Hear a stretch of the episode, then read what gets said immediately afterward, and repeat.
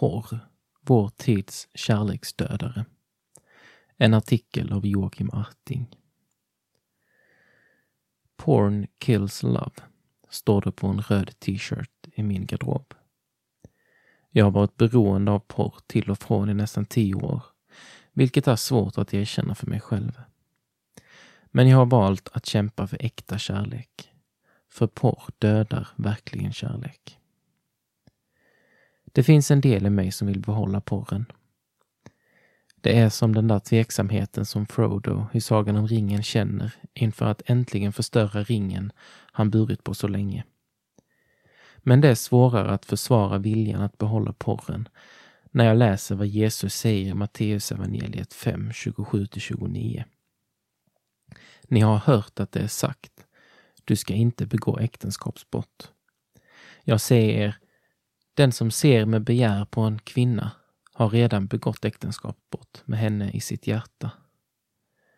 Om ditt högra öga förleder dig till synd, så riv ut det och kasta det ifrån dig. Det är omöjligt att läsa de orden, se med begär på en kvinna och sedan säga att porr inte räknas. Större problematik. Porr är det tydligaste uttrycket för en mycket större problematik, nämligen att vi ser på andra människor med begär och gör dem till objekt.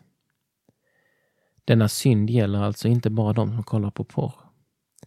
Våldtäkter är ofta ett uttryck för samma problem, men även de till synes oskyldiga blickarna och bedömningarna som vi så lätt gör av varandra. Men porren är ett stort och utbrett problem idag. Förutom den destruktiva porrindustrin och beroendet som ofta skapas, så är porr också en riktig kärleksdödare. Porr dödar kärlek. Porren dödar äkta kärlek till andra människor.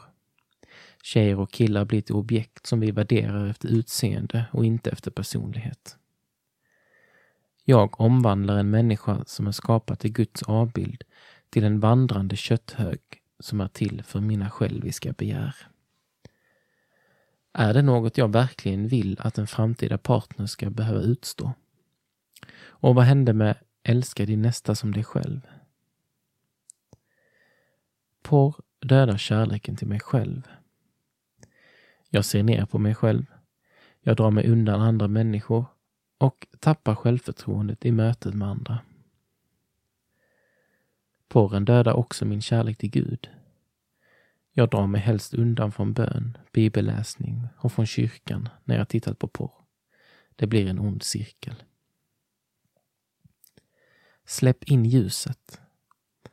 Porrens allvarliga effekter gör det lätt att förstå att Jesus inte är ute efter att göra ditt och mitt liv sämre när han säger att det är synd att se med begär på andra människor. Att se på porr är något av det sämsta du kan göra om du vill behålla kärleken till andra, till dig själv och till Gud. Att prata med någon om ditt beroende av porr är bland de mest befriande saker du kan göra, om du kämpar med det. Det är svårt att behålla mörkret om du släpper in ljuset. Prata med någon i din närhet som du litar på. Be om hjälp. Erkänn din kamp. Var skoningslös mot din synd, som någon sagt. Förstör ringen.